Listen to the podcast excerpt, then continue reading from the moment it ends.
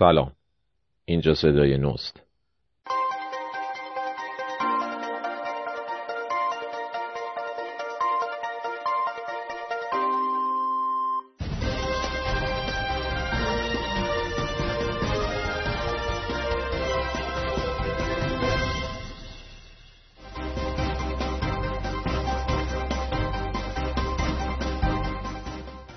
شب شما به خیر خوش آمدید. این صدای نوست. کار مشترک گروه روزنامه نگاران مستقل جامعه نو. من رضا فرد در شامگاه چهارشنبه 24 بهمن ماه 1397 از تهران با شما هستم.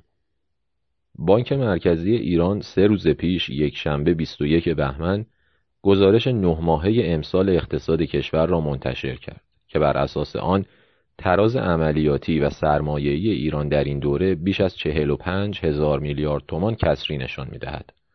این میزان کسری بودجه در کل تاریخ جمهوری اسلامی بی سابقه است. حتی برای آمارهای دوازده ماهه چه رسد به این مورد که نه ماهه است و بس.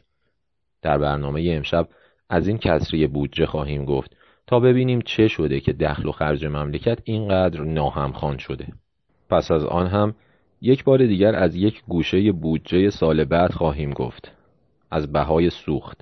دیدگاه دو اقتصاددان از دو دسته ناهمداستان را مرور می کنیم تا شاید پاسخی بیابیم برای این پرسش که سوخت را چه باید کرد. در دقایق پیش رو با صدای نو همراه باشید تا ببینیم که خبرها چه می‌گویند.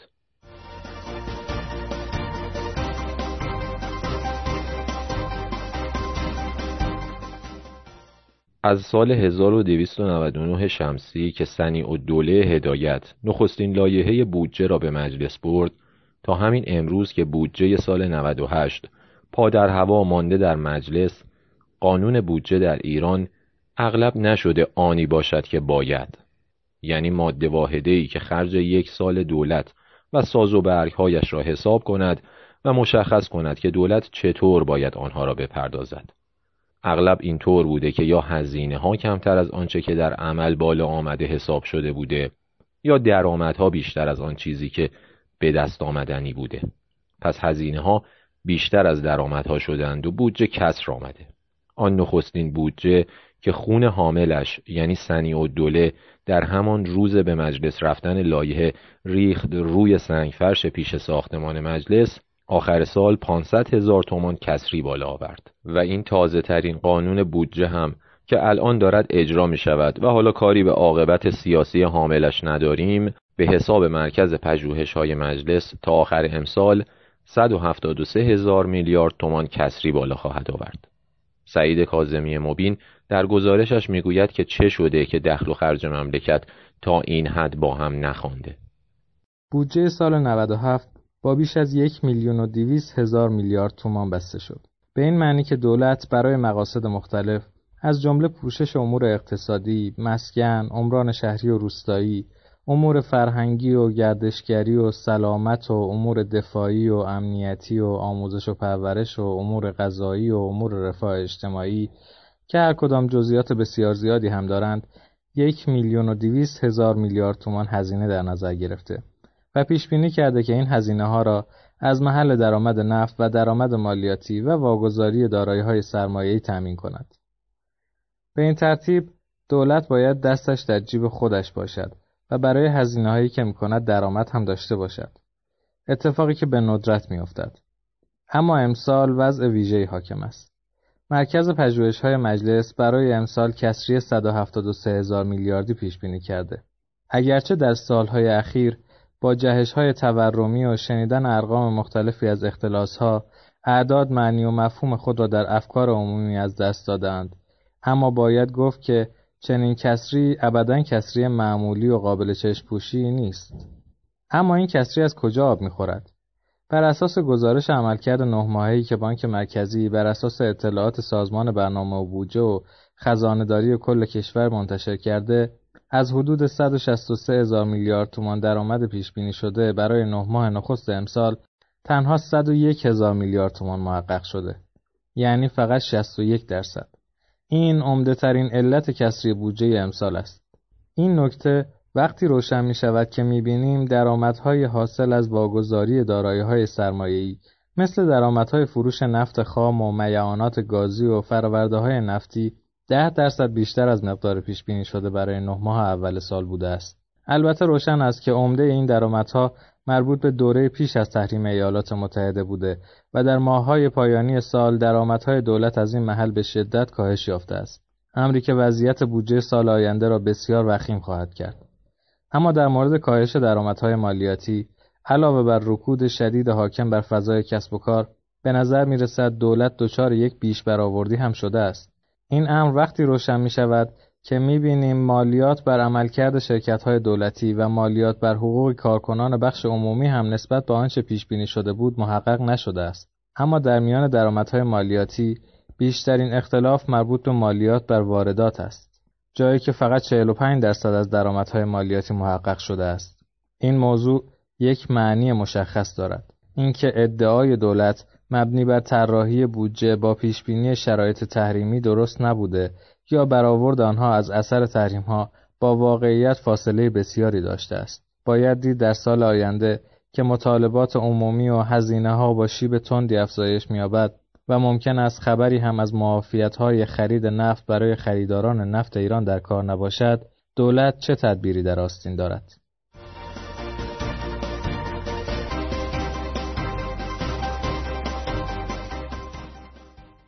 کسری بودجه البته همیشه و همه جا خطرناک و سبب لنگ ماندن و زمین گیر شدن نیست.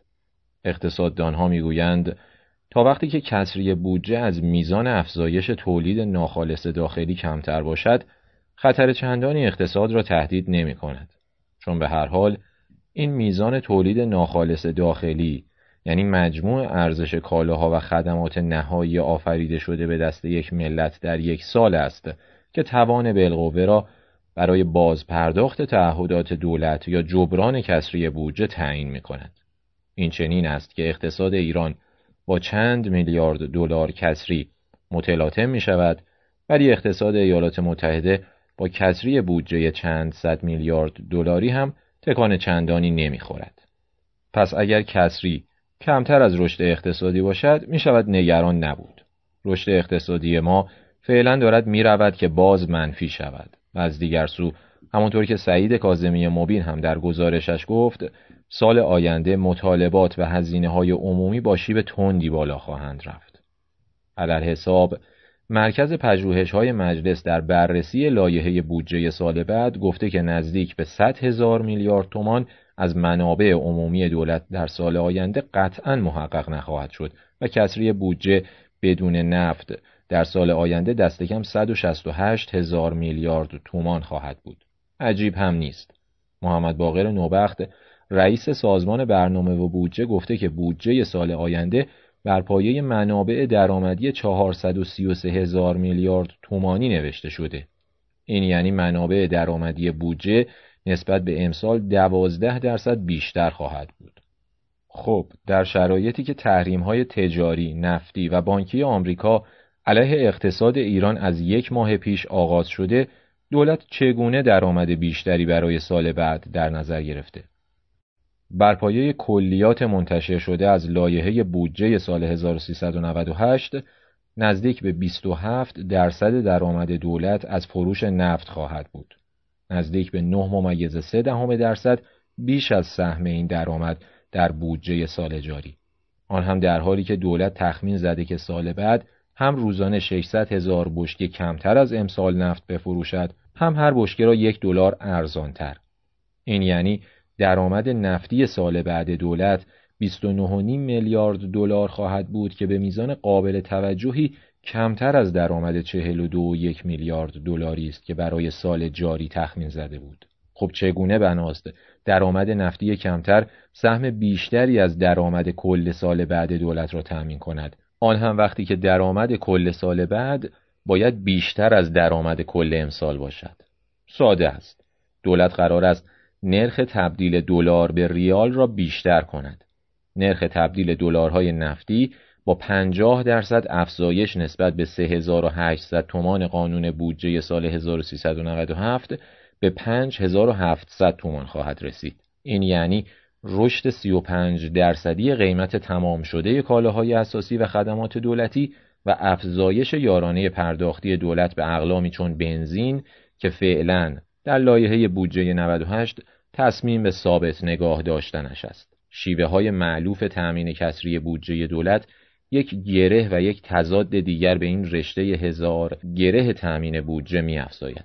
اگر شیوه کماف سابق باشد کسری بودجه با استقراض از بانک مرکزی تأمین خواهد شد از پی آن دور باطل و چرخ مصیبتبار کسری بودجه عرضه پول نرخ تورم باز خواهد گشت تا حجم نقدینگی بالا برود و یارانه صنعتی و سنفی حفظ شود و سیاست های تعدیل از راه برسند و ریسک فعالیت های مولد اقتصادی بالا بروند و ارزش پول کمتر شود. حاصل چرخیدن این چرخ افزایش قیمت های انرژی و سوخت است.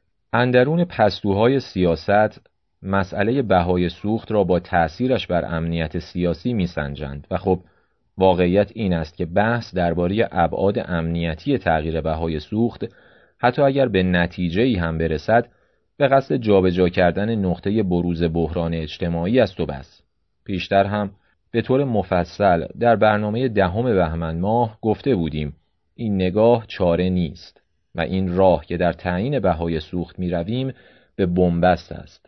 سالهاست کار اصلاح اساسی بازار سوخت عقب انداخته می شود و وصله و پینه ها و اصلاحات رویی قبلی هم مسئله را حل نکرده و ثمری پایدار نداشته. پس خطا نیست اگر بگوییم تا از موضع نظر علمی اقتصادی در این باره بحثی در نگیرد و نتیجه به دست نیاید چاره اساسی هم در کار نخواهد بود ولی راستش این است که این جمله آنقدری که بدیهی به نظر می آید جدی گرفته نمی شود با این همه محافل اقتصاددانان هم این روزها درگیر بحث های نظری مرتبط با نقش و تأثیرات تغییر قیمت سوخت بر پارامترهای اصلی اقتصادند. طبعا بحث آنها مایه و عمق علمی بیشتری دارد. اخیرا بحث غیر مستقیمی در این باره بین دو اقتصاددان صاحب گرایش های مختلف پدید آمد که در آن نکاتی پیش کشیده شد که اغلب در بررسی های سیاسیون مخفول می ماند. فرشاد مومنی اقتصاددان نهادگرا صاف و سریح گفته که به دروغ ها اعتنا نکنید. چرا؟ آقای مومنی توضیح داده که سرانه مصرف بنزین آمریکا و کانادا بیش از پنج برابر ایران است و بهای بنزین در ایران بین یک و نیم تا شش برابر از کشورهای عضو سازمان همکاری و توسعه اقتصادی که ده تا از 20 قدرت اول اقتصاد جهان هم عضو آنند بیشتر است و این نسبت عینا در مورد نسبت بهای بنزین به هزینه های مصرف نهایی خانوار در کشورهای عرب حاشیه خلیج فارس هم صادق است. هزینه نهایی استفاده از خودرو نسبت به کل مخارج خانوار در ایران بین ده تا سی برابر کشورهای پیشرفته صنعتی و بین پنج تا ده برابر نسبت مشابه برای اعراب حوزه خلیج فارس است و اینکه قیمتهای مطلق مبنای قضاوت قرار می‌گیرند و می‌گویند در ایران بنزین اینگونه هست و در آمریکا آنگونه هست مطلقا اعتبار علمی ندارد. چون در اقتصاد با قیمتهای نسبی سر و کار داریم. در برابر فرشاد مومنی اقتصاددان دیگر محمد طبیبیان که معمولا در برابر آن دسته از همکارانش که مؤمن به بازار آزاد نیستند واکنش های تند نشان می دهد این بار هم پاسخ آقای مومنی را همچون خود او صاف و سریح داده گفته دروغی در کار نیست. آقای طبیبیان در سایت شخصیش نوشته اولا هر کسی می تواند درک کند که در آمریکا مصرف سرانه بنزین بالاست. چون جامعه است با درآمد سرانه سالی حدود چهل هزار دلار دارای متوسط دو اتومبیل برای هر خانوار و اندازه متوسط خانوار حدود سه نفر. در مقایسه با کشوری که درآمد سرانه در حد چهار هزار دلار یا کمتر است و تعداد اتومبیل برای هر خانوار کمتر و اندازه خانوار بزرگتر. مردم یک کشور ثروتمندتر از هر چیز مفید از جمله بنزین بیشتر مصرف می کنند. پس دروغی در کار نبوده. دوم، اصولا این مقایسه چندان مفید نیست. باید دید هر کشور با استفاده از منابع انرژی چه میزان تولید ملی ایجاد می کند. در مقایسه کدام کشور با هر واحد انرژی تولید ملی بیشتری به دست می‌دهد یعنی باید شدت انرژی را محاسبه کرد برای این کار هم شاخص خاصی وجود دارد تمام مصرف انرژی از هر منبع زغال نفت گاز برق آبی و سایر منابع را تبدیل به معادل نفت خام می کنند و نسبت آن را با تولید ملی به دست می دهند. در واقع ایران یکی از ده پرمصرفترین است. یعنی برای هر دلار تولید ملی منابع انرژی زیادی ضایع می شود این نکته مهمی است که کارشناسان آگاه سالهاست مطرح کردند. یک نکته دیگر قیمت بنزین است که گفته شده بهای بنزین ایران از اعضای سازمان همکاری و توسعه اقتصادی تا شش برابر بیشتر است. متوسط قیمت بنزین کشورهای اتحادیه اروپا بین 7.5 تا 8 دلار برای هر گالون یا 4 لیتر است. یعنی حدود 2 دلار برای هر لیتر. خودتان محاسبه کنید که قیمت در اروپا بیشتر است یا ایران. این تقابل ها نشان می دهد که هنوز تا زمان تحلیل نظری موضوع و درک ابعاد اقتصادی و در نتیجه راه حل مسئله قیمت سوخت در ایران راه درازی وجود دارد. در حالی که بین اقتصاددانان فاصله ای تا این حد زیاد وجود دارد موضوع در دستان مجلس است که دانش کافی اقتصادی در این زمینه ندارد. و آقای جنتی درباره سطح آگاهی نمایندگان آن گفته است به دوره های آموزشی نیاز دارند.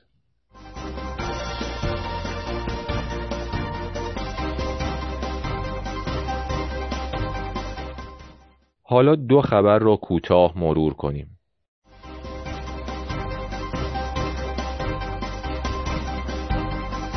دولت عراق علاقمند است حضور ارتش ایالات متحده در عراق عنوان مبارزه با تروریسم و آموزش داشته باشد و پایگاه های آمریکایی عنوان پایگاه نداشته باشند. عادل عبدالمهدی نخست وزیر عراق به سرپرست وزیر دفاع آمریکا گفت کشورش با استقرار پایگاه نظامی خارجی مخالف است و زیر بار نفوذ و دیکته خارجی نمی رود. عبدالمهدی گفت عراق وجود هیچ پایگاه نظامی خارجی را در خاک خود نمیپذیرد و این کشور هرچند بر روابط خود با آمریکا و مشارکت در مبارزه با داعش تاکید دارد اما این روابط باید در چارچوب توافقنامه فیمابین باشد این اظهارات در پاسخ به سخنان اخیر ترامپ تلقی می شود که گفته بود پایگاه نظامی خوبی در عراق داریم که قصد داریم نیروهایمان را در آن نگه داریم از آن برای زیر نظر داشتن ایران و منطقه استفاده می کنیم. مذاکرات روسیه و آمریکا درباره ونزوئلا شروع شد و احتمالا ماجرای این کشور به مراحل تازه‌ای پا می‌گذارد. وزیر خارجه روسیه امروز با همتای آمریکایی اوضاع ونزوئلا را مورد بحث و بررسی قرار داد.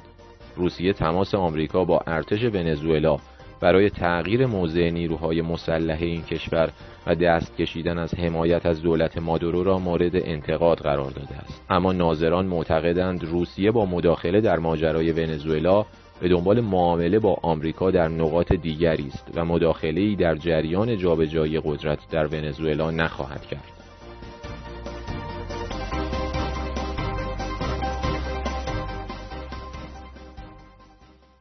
فراموش نکنید که می توانید با آیدی الو صدا از طریق کانال تلگرامی جامعه نو پیوسته با ما در ارتباط باشید.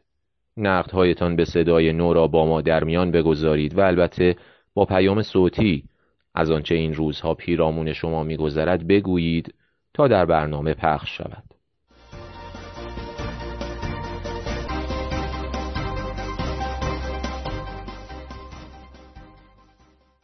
در شعرش زندگی می کرد و در زندگی شعر می سرود. زندگی هنریش از زندگی عادی جدا نبود.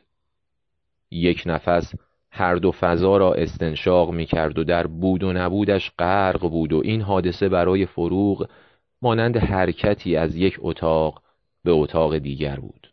او زنی معترض به ستمی که بر زنان می‌رفت بود.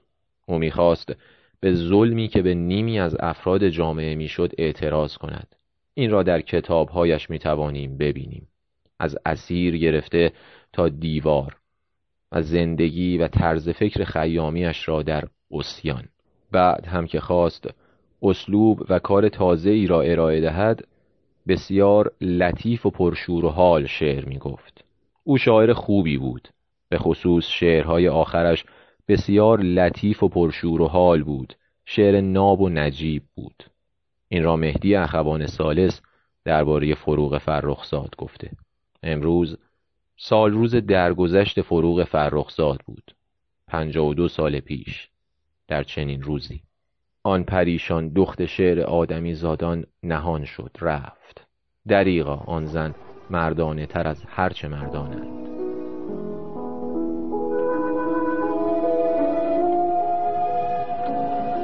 آن کلاقی که پرید از فراز سر ما و فرو رفت در اندیشه آشفته ابری بلگرد و صدایش همچون نیزه کوتاهی پهنای افق را پیمود. خبر ما را با خود خواهد برد به شهر فروغ را خواهید شنید با صدای علی رضا قربانی. شب آرامی داشته باشید. خدا نگهدار.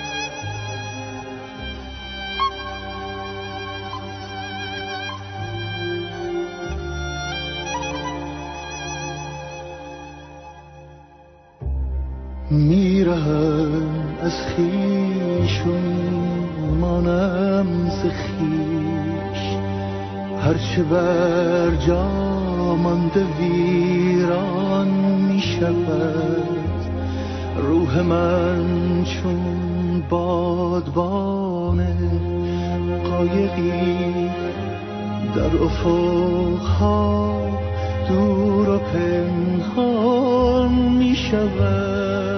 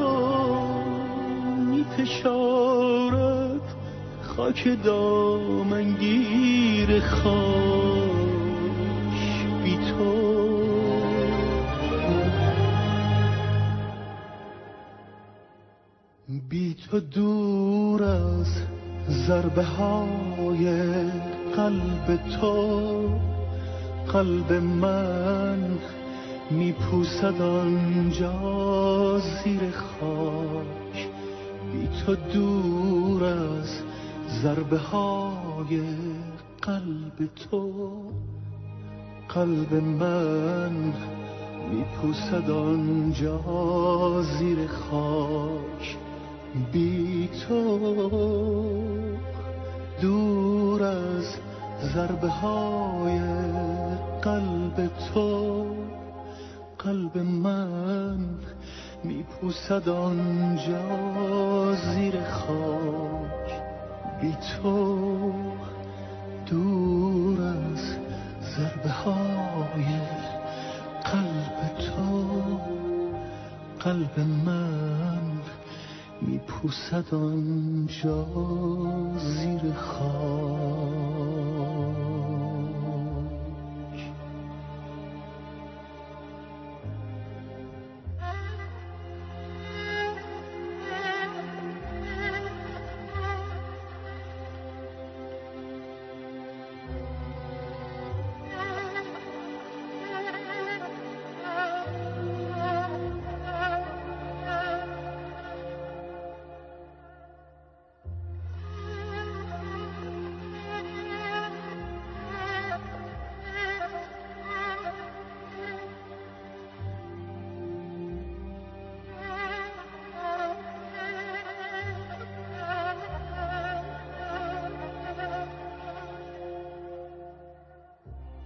بعدها نام مرا باران و باد نرمی شویند از رخسار سنگ.